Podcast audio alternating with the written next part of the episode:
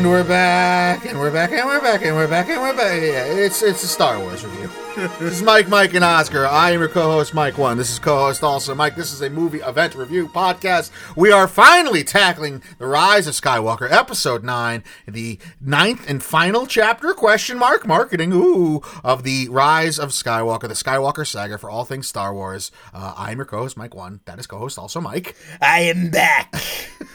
I am back because the opening crawl said so. Oh boy, do we have things to say. So look, um, we're gonna get into it. We're gonna give you all our thoughts, unabashed and uncensored, about what we think about episode nine. You could probably tell by our tone which way we lean.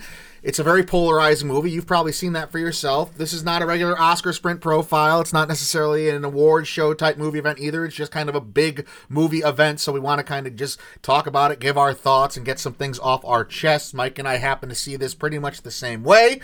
Uh, if nothing else, we're hoping to give you at least a counterpoint if you loved this movie, or maybe give you, uh, you know, some kind of a, a reality check if, if you didn't either. We have reasons. Yeah. We thought all night about it, and uh, I think it's important to, to do the professional critic thing and, and lay it down, and you can agree or disagree with us, and, and hopefully you like us despite our reasons against this movie. There are things we liked about Yes. it. We'll talk about those too, and uh, we'll get things started quickly with a basic specs like production profile here, Michael. Cast and crew. Okay, look, I mean, you know this is a J.J. Abrams movie. You know Chris Terrio is his right hand man as a screenwriter. You know Daisy Ridley, Carrie Fisher, Adam Driver, Boyega, Tran, Isaac, Hamill, Daniels, Nyong'o, Gleeson. They're all here. There's another huge list of supporting actors who also get involved that we'll talk to you about. We're going to make mention of some fake awards regarding them and certain Muppets that are involved as well. But we want to get into this intro quick, right? Yeah, so just some quick rundown, some quick critic scores and audience scores. It does have a high audience score. Last I checked, right before we hit record on Rotten Tomatoes, something like eighty nine percent. Yeah. Uh, so people do like it. It is contrasted with the IMDb audience score though, which is just barely above a six on twenty something odd thousand reviews. So I guess it depends on who you ask. Like It's I said, this- only 2,000 reviews on Rotten Tomatoes so there you go So too. So, go yeah, I mean, you, it is polarizing across the board. Fifty-three Metascore at last check, fifty-eight percent on Rotten Tomatoes, which qual- classifies and qualifies it as a rotten score on Rotten Tomatoes. If you live your life by the tomato meter right now, that's kind of where we are as far as how this movie has been reviewed. But like we said when we previewed it in MMO Weekly recently, that doesn't matter because it's going to make money at least stateside. At least stateside, because in China, it's only being projected to make like 17 million. Yeah. which is over shocking. the weekend, which is shocking because The Force Awakens made 142. This is a Hollywood Reporter article. Uh, Last Jedi made 42. It's just insane that it's gone down that much. It's opening in fourth place behind three other Chinese openings. oh my cr- God. That's crazy. Uh, on track to do 175 or more stateside, which would be lower than the previous two installments in the sequel trilogy. Not a great sign, especially considering, look, when you have like the finale, as Avengers Endgame will attest to, when you have something that's leading up to this big finale, you're supposed to bring back uh, fans to the franchise and people that kind of may have left or jumped ship in the second entry. That's not happening here. This is going to be the lowest opening of these three movies, and how could you compete with Episode Seven? That shattered every box office record, but it's going to do worse than Episode Eight. I have bad news for people who hate Episode Eight and were chanting "fuck Rian Johnson" at the end of this film, uh, as I was in the theater surrounded by. Look, I wanted to give my theater going experience because I watched it once. I walked out of the movie. I had to pee really bad because it was too long. But most movies are too long this year, so again, fine. I'm at the urinal and I'm like, I'm supposed to go into a nine o'clock movie, mm-hmm. and it's eight fifty-eight. I'm peeing, I'm peeing, I'm peeing. You like the story, folks? I literally, I've never done this before in my life. I took my phone out with my left hand, opened up the AMC A List app. I'm already, this is my fourth watch of the week, so I'm paying for this one out of pocket. Right. It's a $14 ticket. Before nine o'clock ticks down, I am able to re- get a refund for my nine o'clock showing, and I did not want to see it again. That is the truth. Now, when Ruth. you say you didn't want to see it again, that's personal preference. You were just not. You were done with it. Well, I- what I hope to do on these like movie events Mm-hmm. where we said, all right, we're going to record this Friday. Everybody's off Friday. You so- watched multiple times. I, I did that for Joker. Like Yep. Joker, I wanted to go in immediately afterwards, see it twice. I, I, I try to pay that attention to, to all these movies, at least see them twice. This one, I was like, I can't think of something I want to do less Yeah. than going back in to see this again. Yeah, I had a. a see, like there are things I like. I did like about this movie, genuinely and truly. Yes, me too. This is one of the more disgusting uh, feelings I've ever had at a theater watching something because I was just surrounded by people, grown men, who were openly like. Fuck Rian Johnson. That's what you get, Rey. She need like literally. uh, There were four grown men in the bathroom after mine that were chanting "fuck Rian Johnson," and they were like, "Did you get it? Did you get it when Luke said I was wrong? Did you get it?" Oh, God. So this movie was made for that crowd. I'm sorry. Yeah. I, I know there's a lot of decent and good Star Wars fans, and I know there's some that liked it. Uh, Ken Napzok of Collider, I talked to him before we hit record Yeah. today. Big Star Wars fan. We love him. We had him on our show, and he loved this movie. So there are people that do see value in it and did like this movie quite a bit. It just so happens that I know there are a lot of not so wonderful uh, film people that maybe also found value in this movie. We got to call them like we see them. Yeah. We got to give you our honest takes, and and we're we're gonna come down mostly negative on this, but uh, we'll we'll mention some positives. So, Mike, you have the first award today. Yeah, before we get started here and really get into the plot or anything, the, did Disney try to get out ahead of any franchise fatigue they thought the reception of this movie may cause by announcing the Kevin Feige Trilogy Award, which is pretty much my question, and then I, I just put it as an elongated title. But did Disney maybe see people getting upset about Episode 8? They made a conscious decision, which was in the water the whole lead up to this movie, to backtrack. Uh, we all knew we, there were enough feelers out there that this was going to kind of back away from what Rian Johnson did. So did they maybe notice and fear that this may cause a little fatigue and anger in the stratosphere and push that Kevin Feige announcement forward? This movie should have been called The Retcon of Skywalker. Yeah, yeah. That's what it should have been called. That's Yeah. the honest title. But this movie just lied to us throughout the marketing and they lied to us throughout everything. I am in a glass case of emotion, and this is my Ron Burgundy award because I'm calling up the news studio and I'm like, You've always been a good friend, Kevin Feige. You've always been a good friend. And I'm crying and I'm hoping that he's going to get the next trilogy right because I'm really rattled at this point by Disney. I haven't been this disappointed since, well, it chapter two, I guess. So it says it's been that it's long a weird year for sequels, man. weird year. And Michael, I do want to reiterate that we're being lied to with this premise. The surviving resistance faces the First Order once more in the final chapter of the Skywalker saga. All right, number one, the surviving resistance is a lie. There are enough people to fit on the Millennium Falcon at the end of eight. Yep. And at the beginning of nine, you got this whole army. Fuck you, Yep. that's a lie. Yep. They're facing the First Order. Oh, wait, no, they're not. They're facing Yep. something else. All right, and they tell us that. And then once more in the final chapter of the Skywalker saga, bullshit. I'm calling bullshit. That's what was going to be my next question. So, do you think this is the actual end of the Skywalker saga, or do you think we no, have? they yeah. called, they retconned it at the end. Yeah. The, the, the fucking title retcons that very fact. So all points of this, it's not the final chapter. It's not the final chapter of the Skywalker saga because we said something at the end. It's not the surviving resistance that we thought we had. They don't face the First Order. It's not once more. It's bullshit. It's a lie. It's a ball of lies. I give it the ball of lies, the Big Little Lies Award. Palpatine's back. What? I just imagine they're in that forest planet and somebody's walking by and just casually mentions that. And they, what? What are you Palpatine? What?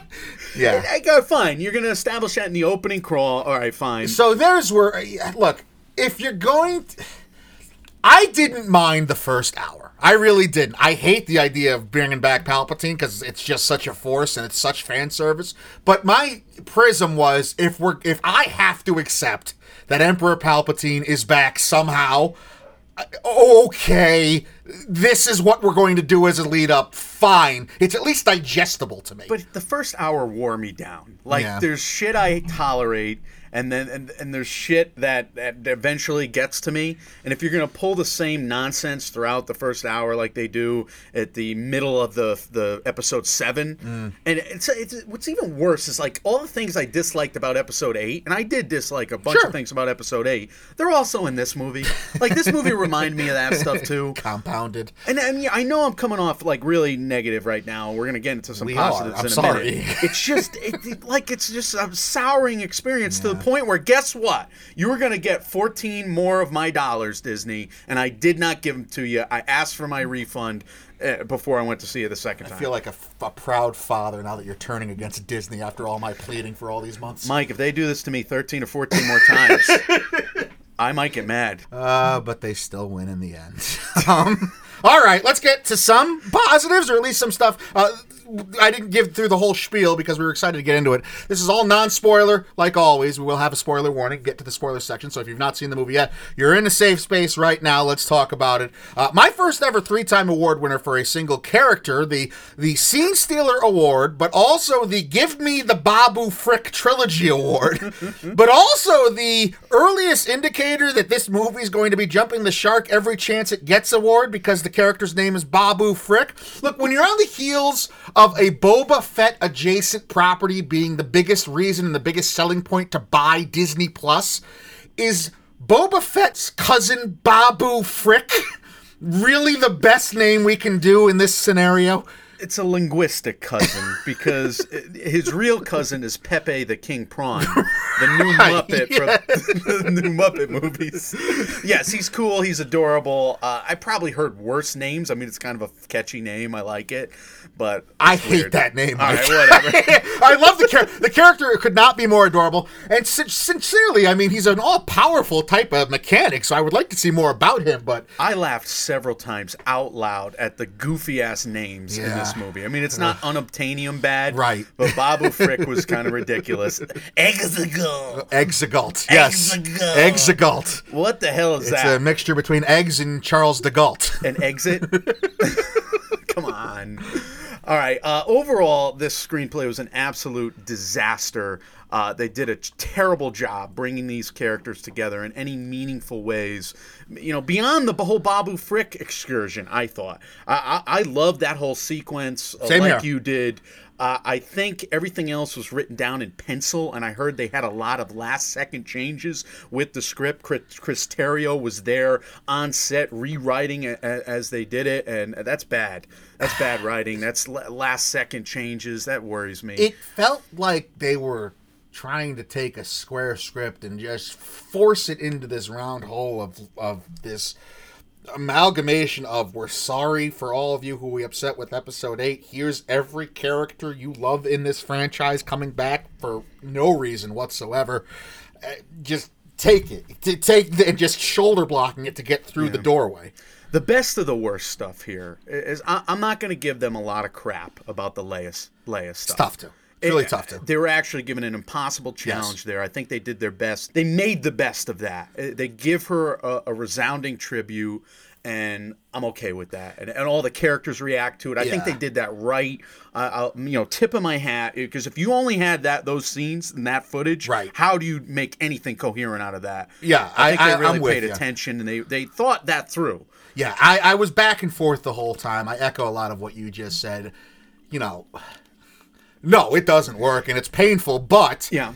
I thinking about it afterwards, I, I would be much more upset if they didn't do some kind of tribute to Carrie Fisher, or if they would just explained away the Leia character as having an off-screen death. That would have upset me more because she is, especially if you're going out of your way to bring back the people you bring back, and that's kind of a spoiler, but whatever. Um, she needed to be in this. Leia needed to be in this. So I'm okay. It was an impossible task, like you said. Did it work? No. But am I happy it's there? Yes. So my biggest issue with the cast, because we're kind of talking about performances Mm-hmm. here, is that I mean, Mike, did they run all their lines while doing CrossFit? I mean, everybody is yelling in the same tone of voice the whole movie. It's just like, here we gotta go here, and here's my quippy quote at the end of it. Exposition dump now. Let's go, man. I mean, are you kidding me? Well, I gotta say, I, I don't know that I, I shared what you're saying there because I actually thought the the performances weren't terrible. I thought for, they were Yeah, terrible. I, I thought did. for a Star Wars performance they were actually pretty good. I, I didn't have the problem with the tone that you did as far as the, the speaking lines of dialogue. I actually thought one main character was the best performance we've seen out of him in Star Wars. I thought, well, the look. I mean, the Rey and Adam Driver. Yeah. Adam Driver's not gonna screw up anymore. exactly, and I think this is the best Kylo Ren we have. he's going to be good no matter what. But every in terms of his characterization, in terms of Rey's characterization, they're just going off what they've done already. Right. Nothing. He just It's no new ground. the same notes. Yeah, you're right. So that that's like all right, fine. We're, we left there. We we picked up. All right, you can't screw that up. But to me, they sidelined some of the best characters from the Last Jedi. That, and it's a huge. It's so blatant. I, I, ugh, I don't have words. How, you do what you this movie does to Kelly Marie Tran after what that poor woman went through from these fans you're trying to placate for whatever reason this episode it's such a disservice It's to her unforgivable. It's unforgivable. And then they half-assed trying to give Lupita Nyong'o's character anything. Yeah. And I'll be honest with you, Rian Johnson did the same thing. He, yeah oh he yeah must- no he's guilty of it as well I He agree must not have liked the character in the first one. He gave her some nonsense in this in, the, in episode eight, and they just half-assed giving her a little moment at the end of this, which was awful. But I mean, most of this movie, just like Force Awakens, it's like, oh hey, it's you, and I'm giving this the oh hi, oh hi Mark, oh hi Mark award. Because Lando just all right, he's there, and then we have uh, this other character who's just all right, they're there. I mean, they're on this planet, so we, we're that's why we're here because there's there, they're there, yeah. And things just happen. And we fall through a hole and then look we're okay because everything great's going to happen after that. And then, Look, uh, that's Ugh. the big one of the biggest takeaways for me is that in this world of Star Wars, if you fall down a big pit, everything's fine. Mike, You're fine. i'm so mad at the laziness of this because I, I I know you're saying they're forcing you know the squares Yeah. and you're i think we're both right in a sense but it's lazy writing because it's literally retroactive. Something happens and then they go right back and explain it. Or they're Yes. going to give a quick burst of exposition right before something else happens. Right. It's never something organically building on itself from natural causality. That's why this is melodrama, folks. and there's so few chances taken. They they flirt with taking away some beloved characters, and then minutes later, never mind, everything's fine. They flirt with a character losing his memory, a main character, and he's never going to be the same again. And then three scenes later, never mind, he's got his memory back. It's so. It's like new Coke. You know, it's like it's just it's changing something that's so good to try and please this new audience that you don't need to please. Domhnall Gleeson is like uh, General Deus Ex Machina in this. It's so stupid, and it's just it, it happens in the beginning of the movie. Yeah. Screw you guys. I mean, you could have done better. This is like the, a goofy ass kids movie that they don't care about making sense of it. It's like a bad action movie, Mike, where we usually would forgive it, and if it, if you didn't have the the last two episodes, then you're dealing with a situation that winds up being Six Underground. Oh boy, It's that bad. Well, Six Underground at least didn't have John Williams doing the score for it. I thought he's the series MVP. Uh, the score is magnificent as always. I wanted to highlight it because I don't know how John Williams doesn't have eight Oscars for Best Original Score on his mantle and is working towards his ninth. It does get you into the movie. It does suck you in. It does set the scene. The moments that you know are supposed to feel dramatic are heightened because of his work there. And Agreed. He does a great job with everyone's theme music. He does that trope that that great score makers do, where they elongate the score and put it throughout different pieces with other music on top of it. Really great job. I just wanted to give him mention because after you know 18 billion years of work on the same property, it's got to become tiresome for him to stay so innovative. and there's callbacks to like the last Yes. five movies too, which is really cool. So uh, I'm in for all that, and I'm usually score deaf. In terms of the production values, I'm gonna say that these set designers and the production design, I mean, give all of them medals. Yeah. Like eh, at the end of Star Wars. A New Hope. There's a big ceremony. Yes. Like I would just boot Rey and Adam Driver. I, I know you like Adam Driver. I boot them all off the stage and bring all of these. I wouldn't let them give speeches because they'd be boring. But I, A lot of melding of worlds of yours coming in here. Yes, there's a lot of baggage into this, but I would give all of the production designers medals because my God, and I, I raved about it in the uh, the trailers. I mean, the ice glacier planet.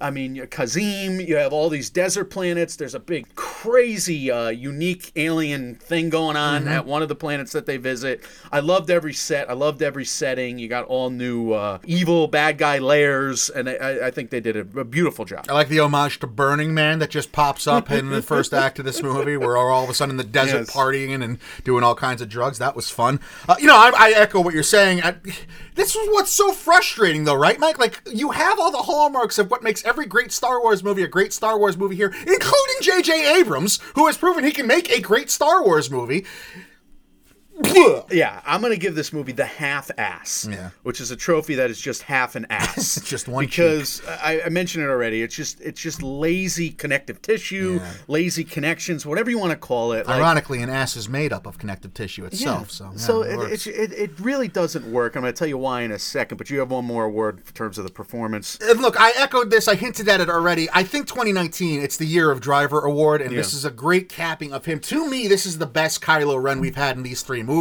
I think he's throwing the most versatility. I think there's certainly some aspects to his performance, or at least to what his character is given in the script, that is incredibly forced, almost out of nowhere, and mm. tonally falls flat completely. But I think what he brought to the character really jumps off the screen. He, he like you said, you're not going to get a bad performance out of Adam Driver, certainly at least not at this point in his career.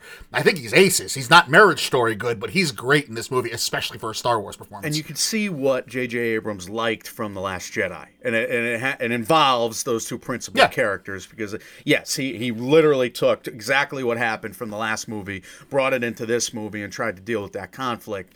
But he tore down a lot of other stuff, and I'm going to give this the tear down award. It's a, it's a bad award. You don't want to get this award. It's much easier to tear something down to to build something up from from whole cloth. And JJ spends a lot of time in this movie explaining away things he didn't like from the Last Jedi. oh, you think? And then he spends too much energy doing mental gymnastics to connect things in this story to the original trilogy that really shouldn't connect. He did that in the For- Force Awakens too. That's why everybody said it was like a Christmas special. It was like a holiday special. It was like a you know a sitcom reunions thing, and it just doesn't work. So it's like you're taking down this cool new restaurant that's trying all these cool new foods, and everybody loves it, and then you put a fast food restaurant there because you owe you know you you Yeah. paid more money than you know they, they everybody has a price and you just you know bought out the place Let me take you to my favorite little hole in the wall spot for dinner, McDonald's award. yeah, and there's cool stuff about mcdonald's we all like our you know big mac every now and again boy, and do I.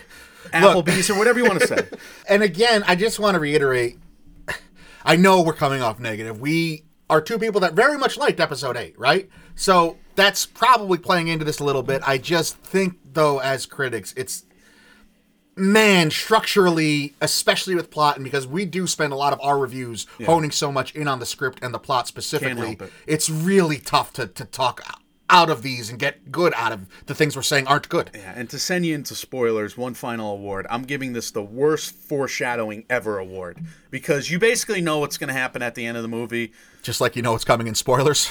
right Bef- well beforehand because the, it's the worst foreshadowing ever it's Dun, so stupid. dun, dun, dun, dun, dun, dun, dun, dun. that works for our spoiler section There you well go. Let's go to spoilers. Spoilers ahead. This is a spoiler warning. Spoilers.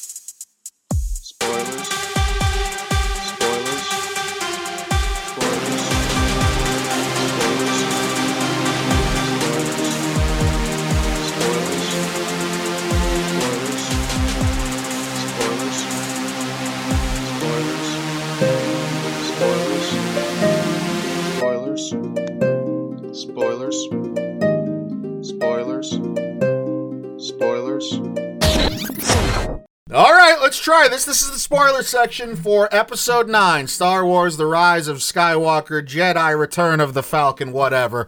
Uh, if you've not seen this movie already, this is a good place for you to hit pause, head to your theater, bring a pillow you could scream into. We'll be here waiting for you when you come back to hit play. Uh, if you've seen the movie already, you want to hear our thoughts about the plots, or if we just hyped up the spoiler section for you so much in the non spoiler section, you cannot possibly go another minute without hearing what we have to say we may have given it away already, but that's all right. Just tag along with us. Let us know how you feel. But this is the spoiler section for Star Wars Episode 9 The Rise of Skywalker. Mike, the final chapter in the Skywalker saga. I just want to see if I can get steam to come out of your ears throughout this section. lies all right, let's go into it. Uh, let's talk about best scenes. Let's be positive to start. I'm going to give the whole section an award here. Okay. Because this is the almost best scene award. For every best scene, it's it's still overshadowed by more worst. at I would agree it. with that, yeah, and I'm just going to, again, I'm going to be honest with you folks. If you hate me, then you really hate me in this episode. Hopefully, you love to hate me.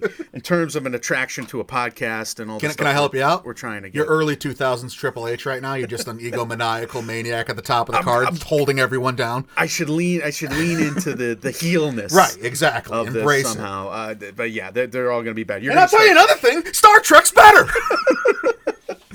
Avengers End Endgame is better. The MCU is better. I But it was in this day- movie, Endgame. They, I they know, did but it. it- I, yes, you're right. It's so derivative. Yes, it is. All right, best, best, Mike. Let's start with what we like. Let's Mm-hmm. let's get stuff that we enjoyed with this movie out of the way, plot wise. I did like a decent number of things in this, and I start with the "Those Are New" award.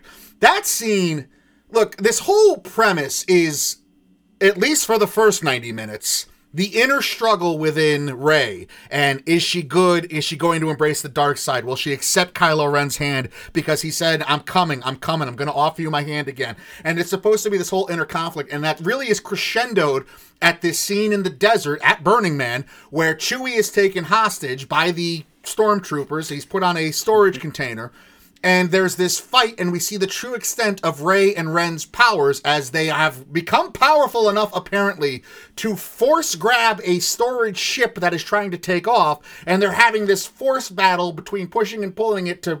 She wants to stop it from taking off with Chewie. He wants to push it to go away with Chewie, and then we see the Rey's electric fingers, like Palpatine from way back when in the original trilogy, explode the ship, and we think Chewie's dead. So I thought this was the coolest thing ever. Yes. I really thought My was- mouth dropped. I thought it was awesome. And I'm giving this the mic. I almost guessed the big plot twist, but I'm not even proud of myself because I didn't want it to happen award. And I actually didn't want to spoil everybody in our MMOWs, our last two. I didn't want to spoil them for this movie yeah award Right. award. Well, at that point too, you were also like you you had hope this this would be okay, right? You at least weren't soured completely on the movie at that point. I would think. But at this point, I started to roll my eyes Right, at the movie. right. Because I'm like, all right, damn it, this is what I didn't want to have happen. I didn't want this retconning to happen. Yep. Once she did the lightning figure fingers, we nobody else has that. Exactly. She's a Palpatine. Exactly. We know this.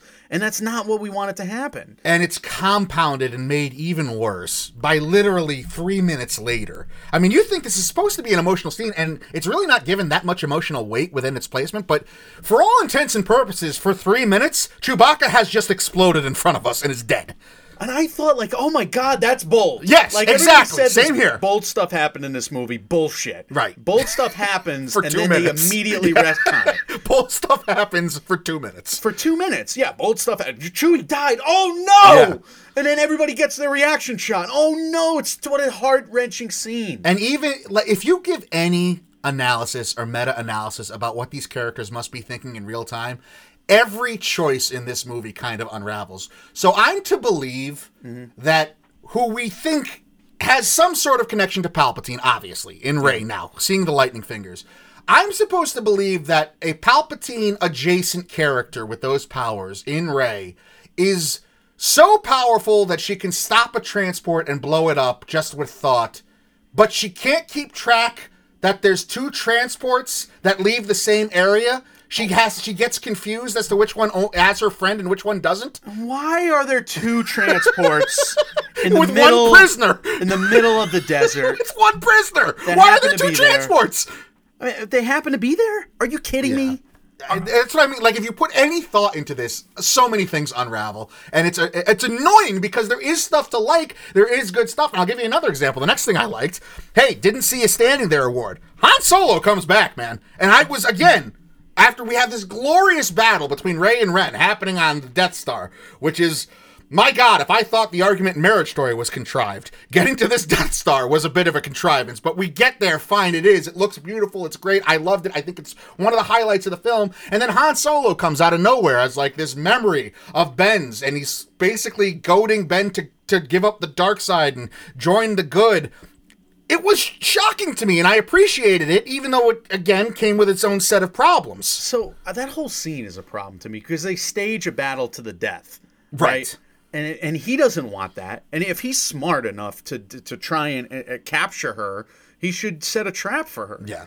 Like you you can't you can't capture her here. She, she's too powerful. So basically, you're forced to fight her to the death, which is not what he wanted to do, and he loses because he's not willing to kill her. I mean, you know, he had a, he had to jump on her in a bunch of different scenarios, and he doesn't use it because he doesn't want to kill her. He wants to turn her. Yeah, and and Rey at that point in the movie too, you come into this problem with Rey where it's the same problem you have why you, it's impossible to write a successful Superman script. Like at this point, we know Rey's God. So how do you have a how do you make God in trouble?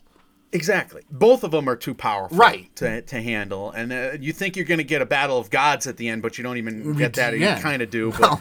All right. Uh, look, something else I really liked. I love Jedi Shining, and I'm going to give this the Shining Award uh, because I loved it in the last two movies. I think it's really cool. I loved the badass way that Rey gives Kylo or Jedi Ben her lightsaber in the final fights, even though it's so stupid that the Knights of Ren would actually be fighting against him there because they, aren't they his buddies anyway? All right, fine, they're not his buddies really because of the Sith guys. They're bad. They look bad, so they're bad. That's why they're bad. Because they look bad. They're in black. They're Yeah, bad. that's how you know they're bad. I'm, I was, by the way, Fuck you guys. by the way, I was shocked, literally, that they didn't give Ben a white shirt at the end. I thought his clothes was just going to change because that's the type of movie this was. The Shining, I He's in didn't. gray though. It's gray right, because he right, shades of gray. Right. Thank you, break. JJ. I, I didn't mind the shining aspect when Rey and Ren are talking to each other. This thing where you can grab from one world and bring into the other. I mean, so JJ just watched Nightmare on Elm Street 3 recently. Yeah. I mean, this is straight out of Freddy Krueger's It's playbook. derivative, but it's still cool, though, right? I mean, he, I mean, his tracking mechanism is to shine with her, and then he'll rip off the, the necklace so he knows where she is. I thought that was cool. Put him, Yeah, I, I think her- it's cool to see. But then again, Yeah. thinking about it, how are these two ever in trouble if they can do that?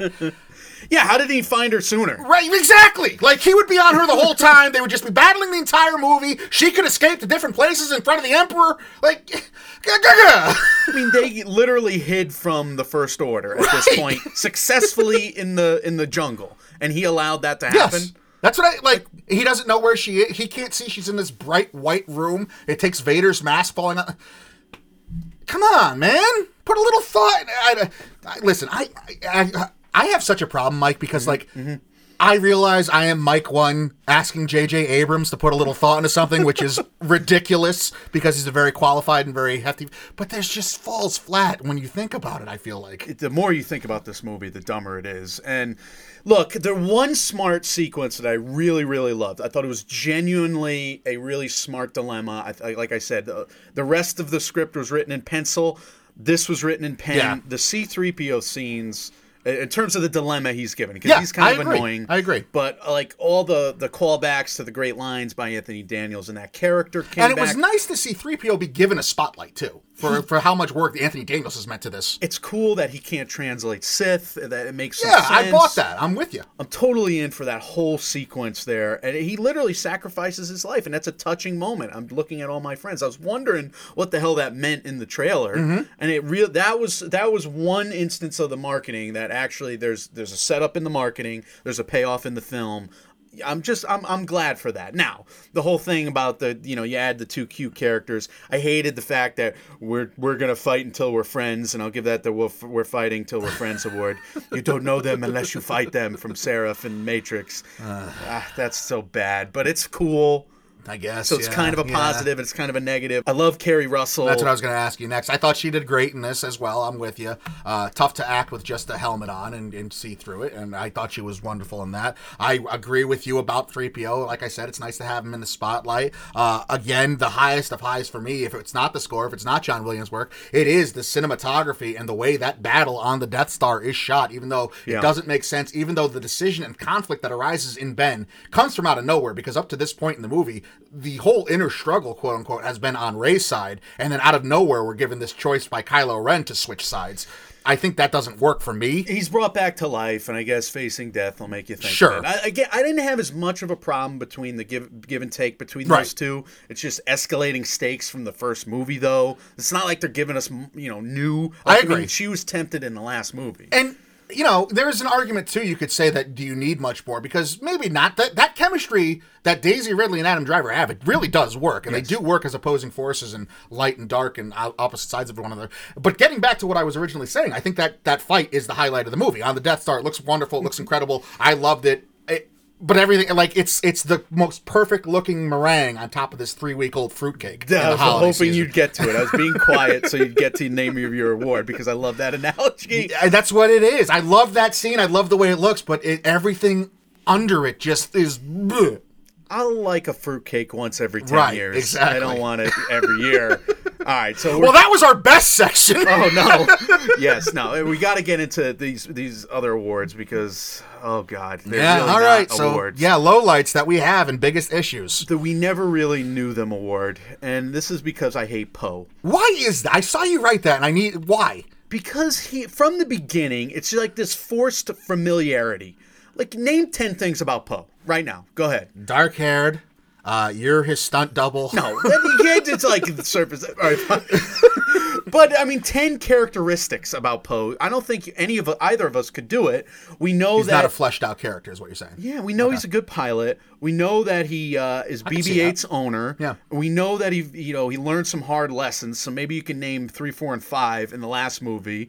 But like, I don't have really qualities about his personality down yet at all. I think you can make that argument about a couple, main, uh, you know, not the main of the main characters, but you're right in that this isn't. You're not getting the backstory of Han Solo like you did in the original trilogy. You're not even getting the backstory of Obi Wan like you did in the second trilogy. Like, if you asked me to name 10 things about Jack Torrance or Ethan Hunt or Natasha Right. or Romanoff or Han Solo, we spent quality time with those characters, whether point. it's efficient, you know, in the middle of an ensemble time or whether it's in their own standalone movies. And we should know more about Poe at this point. We don't know him. I don't feel like all their hugs are earned. Like, I just don't feel it's there.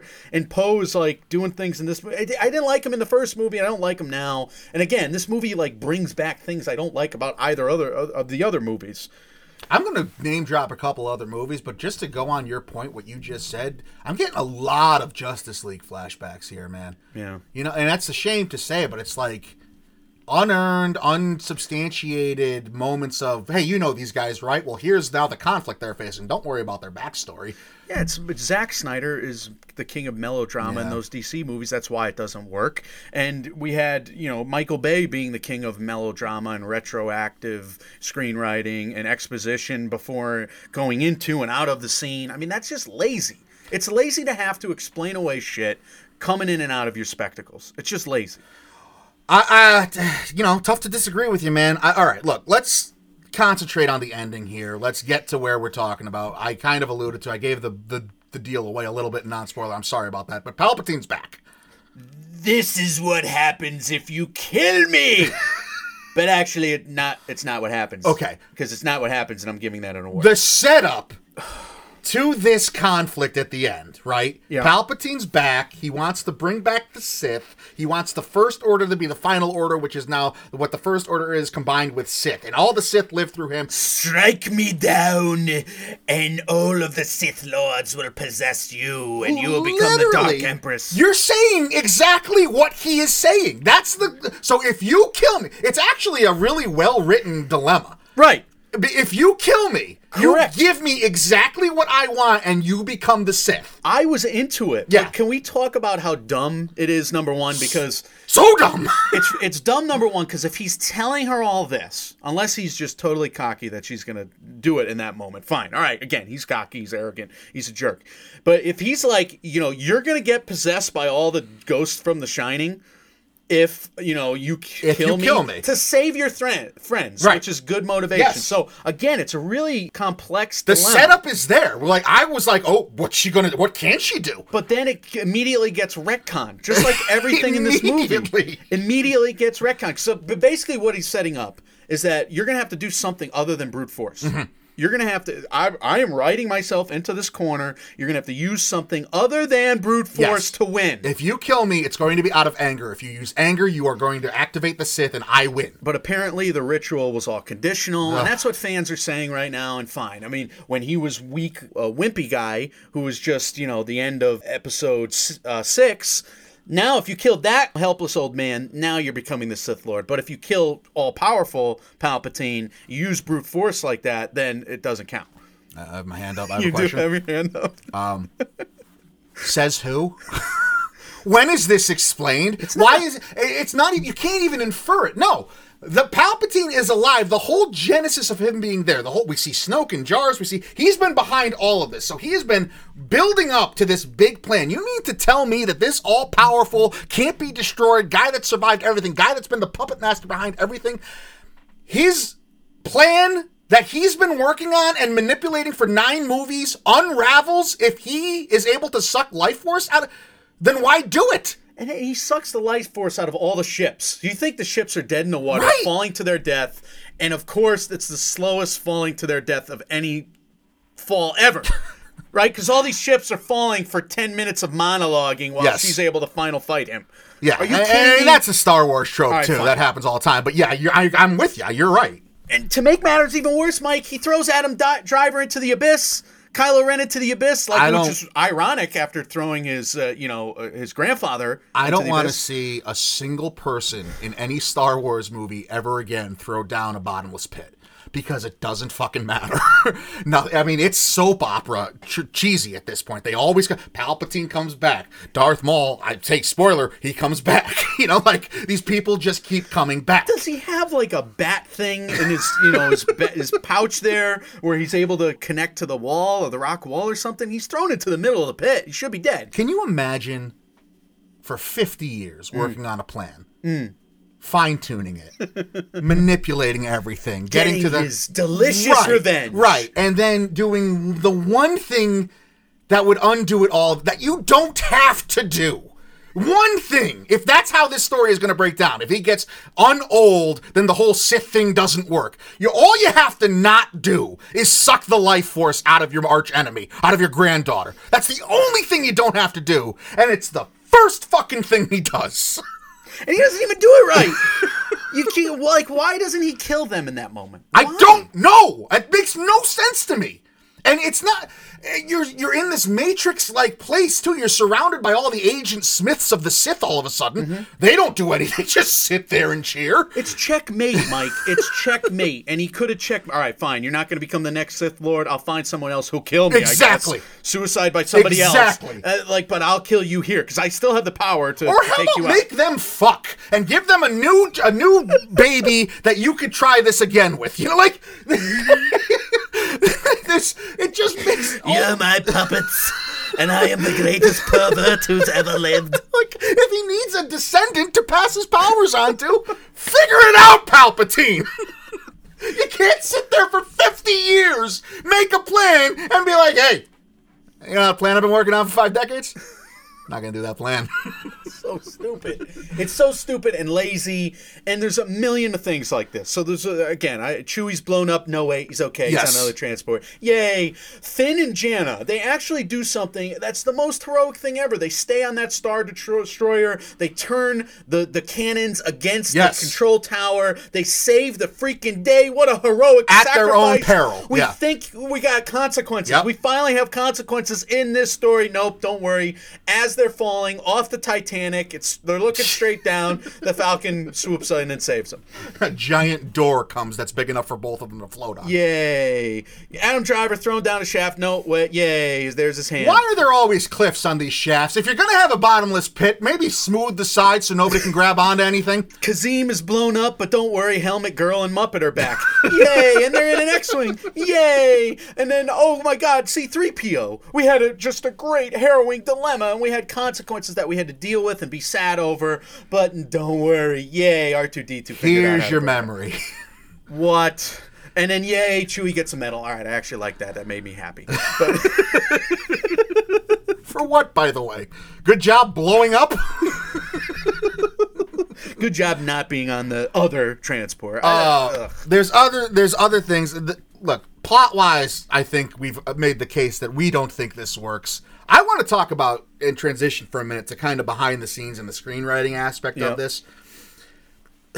I, I, I, if we were doing awards, my my original was for a guy who was involved in Lost. Some of these one-liners are awfully blatant. Award. I think J.J. Abrams kind of borders on disrespectful a couple times in this script. There's three times. There's three one-liners, Mike. Mm. I'm the spy. I was wrong by Luke, and I am Iron. I mean, all the Jedi. Has Abrams always been so awkwardly painful and on the nose in big moments like this? I don't remember him being so. I think he's cared more in the past. I even think The Force Awakens worked harder. It just they they worked agree. in that movie to set things up. There are really creative setups that are beautiful at the beginning of that film. Her sliding down, you know, I mean, her as a scavenger. I, I would watch that sequence a hundred times. I think it's gorgeous. I think he's great at setups.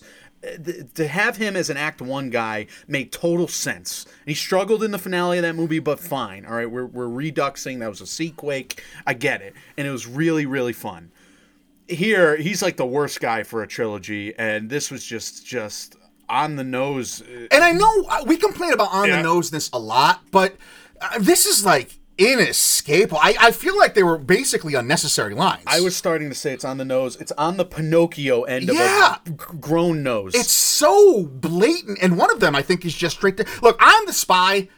That whole subplot is ridiculous. he's demoted by richard e grant why is he now mad at he's still mad at kylo ren fine And by the way, that guy, that Hux is a like the bad guy in Episode Eight. yeah I mean, that's another giant retcon, but all of a sudden he's working for the Resistance. And I get it's not he's working for the Resistance, it's he's working against Kylo Ren, but he's working for Kylo Ren all episode 8, by the way. think about how ridiculous that character is. He is giving the Hitler speech at the end of The Yeah. Force Awakens.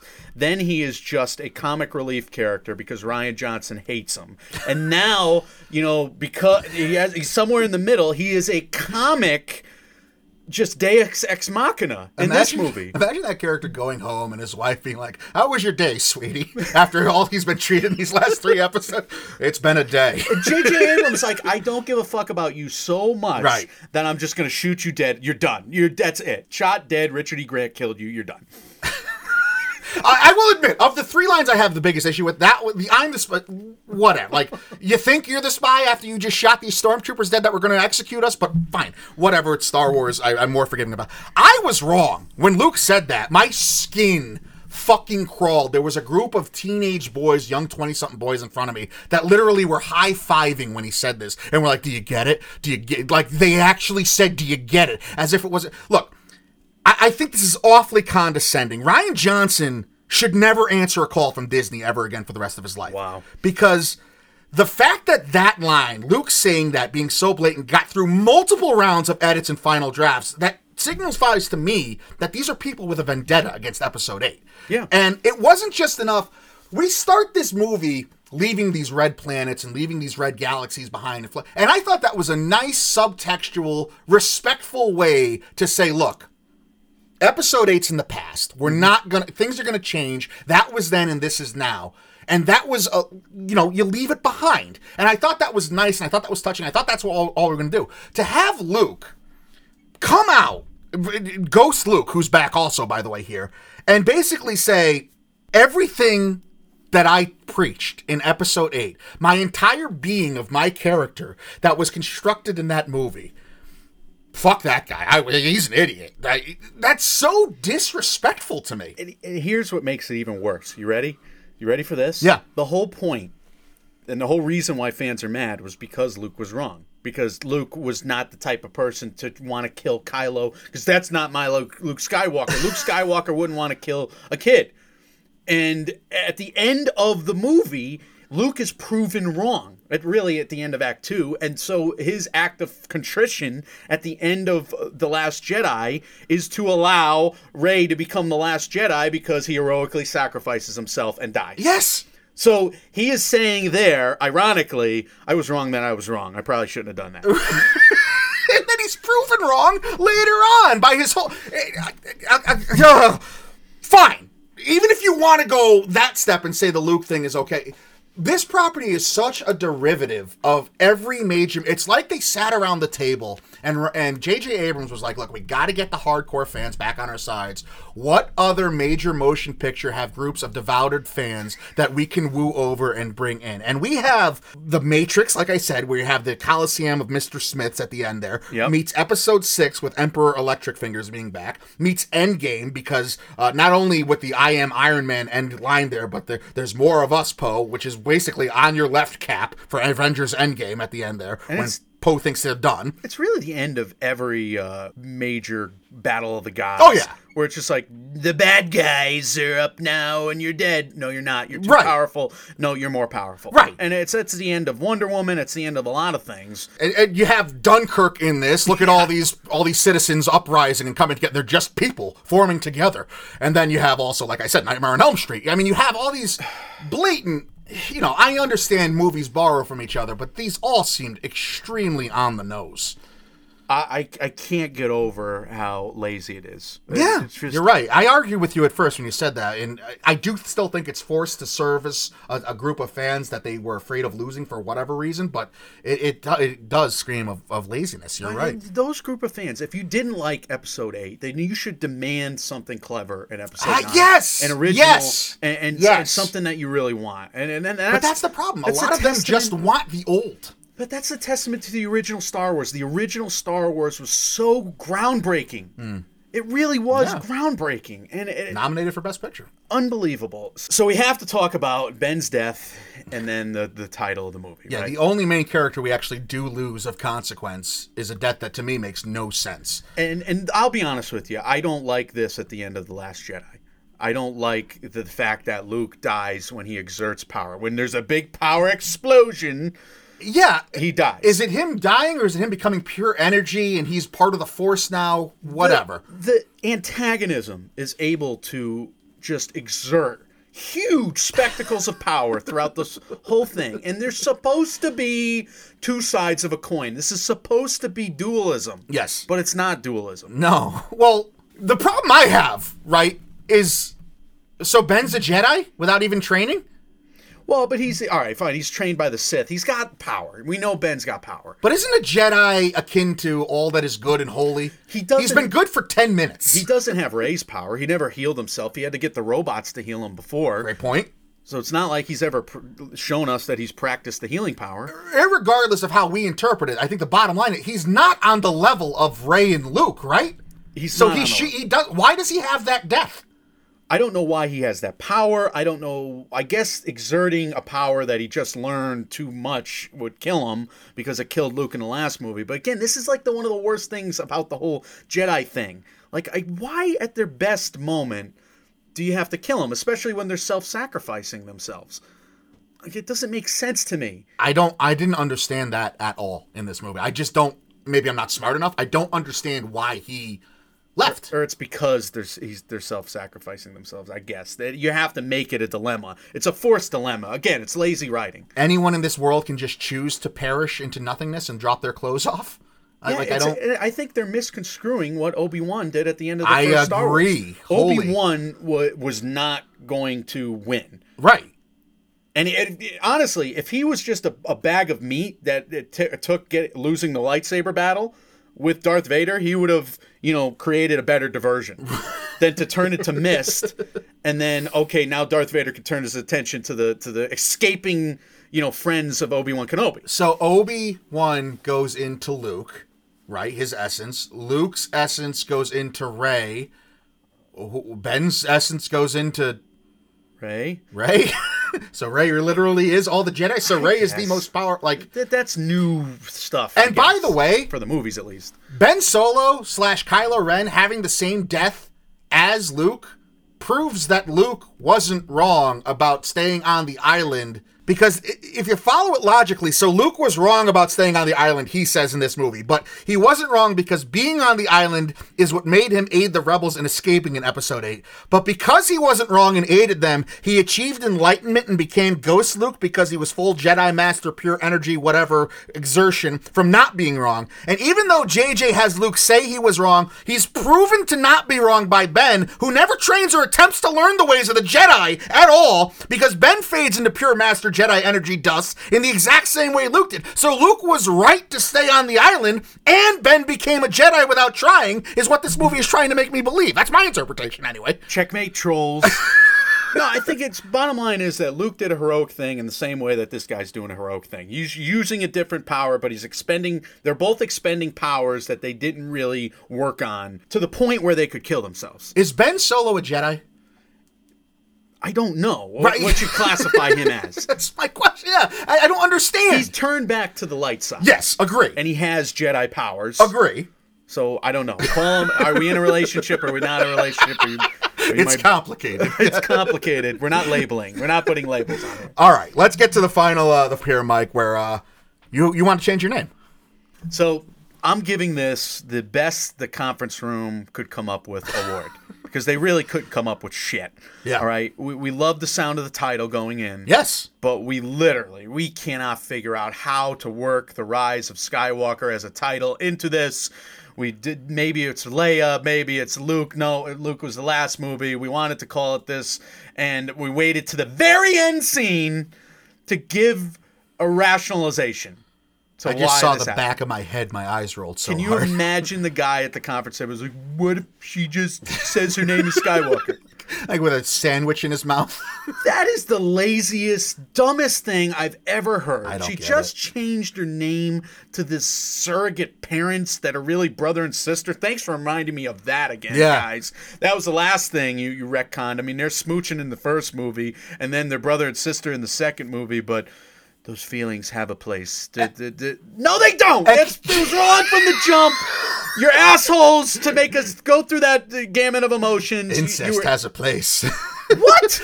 Can I say too? Everyone was like, "Oh, I lost it when Rey and Ren kissed." Like, I my skin crawled because all I could think about was Luke and Leia, and I was like, "Wait, these two aren't siblings, but it's obviously reminiscent of the when they are siblings." That makes it so much worse. it makes it so much worse. Like she's like, ugh. yes, that's She's exactly taking the family name. Like, is that like a surrogate marriage? It's like- been a marriage because it was abusive. Yeah, it's Or- basically making out with your stepbrother at this point. Or she's taking the name and then okay, she retroactively made out with her stepbrother. J.J. Abrams spent the last two months just harvesting Pornhub. What is wrong with him? What is wrong with him? This is so awkward and skin crawling, and I couldn't run out of the theater fast enough to pee. I was the first person out of that theater, and I sat in the top row. it's true. Look, I think we all can agree that we're not going to work for Bad Robot anytime soon. No, we're not. Probably not Kathleen Kennedy either, but that's fine. I I am disheartened. I am so I, I'm not even I mean you clearly of the two of us are the bigger Star Wars fans, so maybe I'll, I'll give you the last word here because I want to hear. I mean, you love this franchise like many people do. This was such a miss. Do you have hope for the future? Obviously, it's gonna make money, even though not as much. But Well, Jon Favreau's already doing a better job with the whole franchise with The Mandalorian. He's doing Yep. something new. It's an adventure, uh, it's serialization of an adventure story again and again and again. We're getting a new adventure every time, and it's fun. So he's already doing something cool with the franchise. So I'm in. And, you know, and and Ro- Rogue One was like a total crazy patch job that they succeeded with, right? And I'm sure if I rewatch Solo, if I rewatch this movie, there- there's there are goods delivered. you're gonna find some highlights. yeah. there's highlights. I mean, I'm fresh off. I'm coming off it where I'm really angry about the whole experience. Right. But maybe that's a spoiled kid, just angry, and uh, I, you know, I get I give people shit for not liking the Last Jedi and being overly negative. I'll admit right now that I'm probably overly negative on the Rise of Skywalker at this moment. All that being said, I have to be honest with you and tell you how I feel, and it's an F minus. Disney, you fail. You stole my money, and I would not allow you to steal my money again. I, I made the joke earlier. If you do this 13 or 14 more times, I'm coming back. I'm watching the next every Star Wars movie. You got me as a lifelong fan because of the good you have done. I'm also a Knicks fan, though. glutton for And punishment. I'm a glutton for punishment. But th- this is, Mike, is this two in a row? Solo and then this one? What came out for, uh, yeah, Solo and then this one. The I last two so. movies have been terrible, in my opinion. Man, the, F minus. stunning, stunning revelation. Uh, I gave it a hard C, a 74.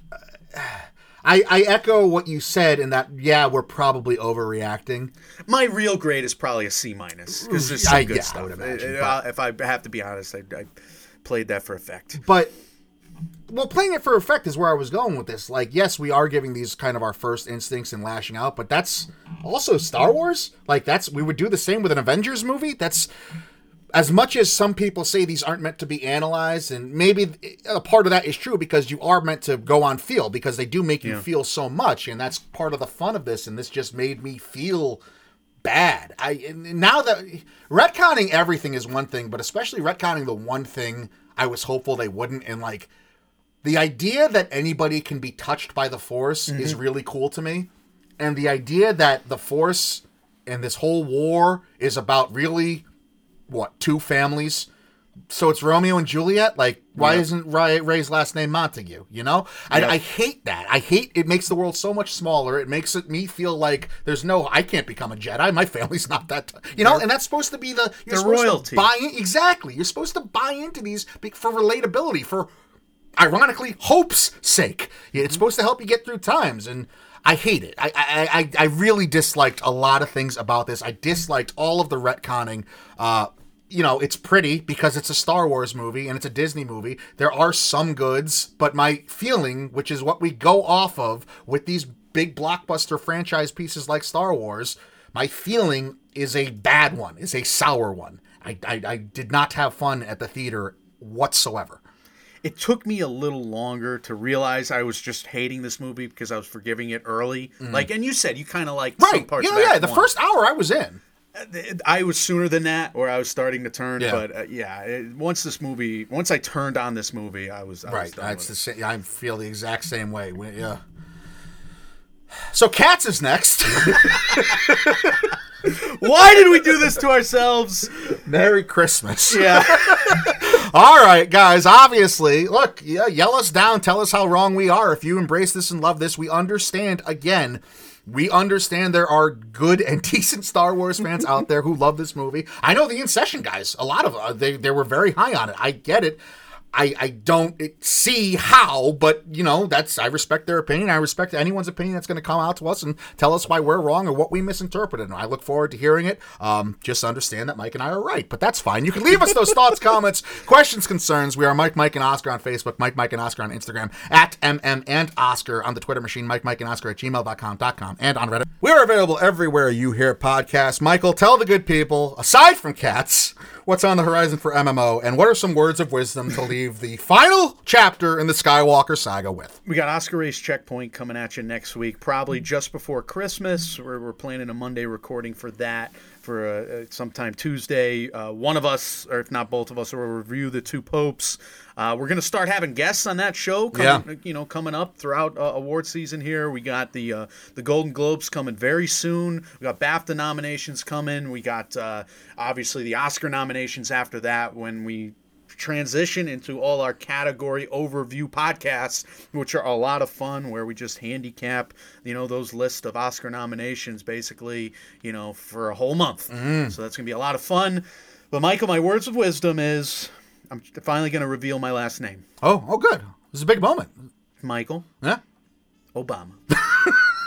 just because I wanted just to be. because Michael Obama. I'm an Obama now. I'm an Obama now because I can. Uh, guys, when reality or the film's logic sucks, you can come watch other movies with us. We are Mike, Mike, and Oscar, trying to make award season year round without the stuffiness. Uh, we'll see you for cats. See you, for cats. see you.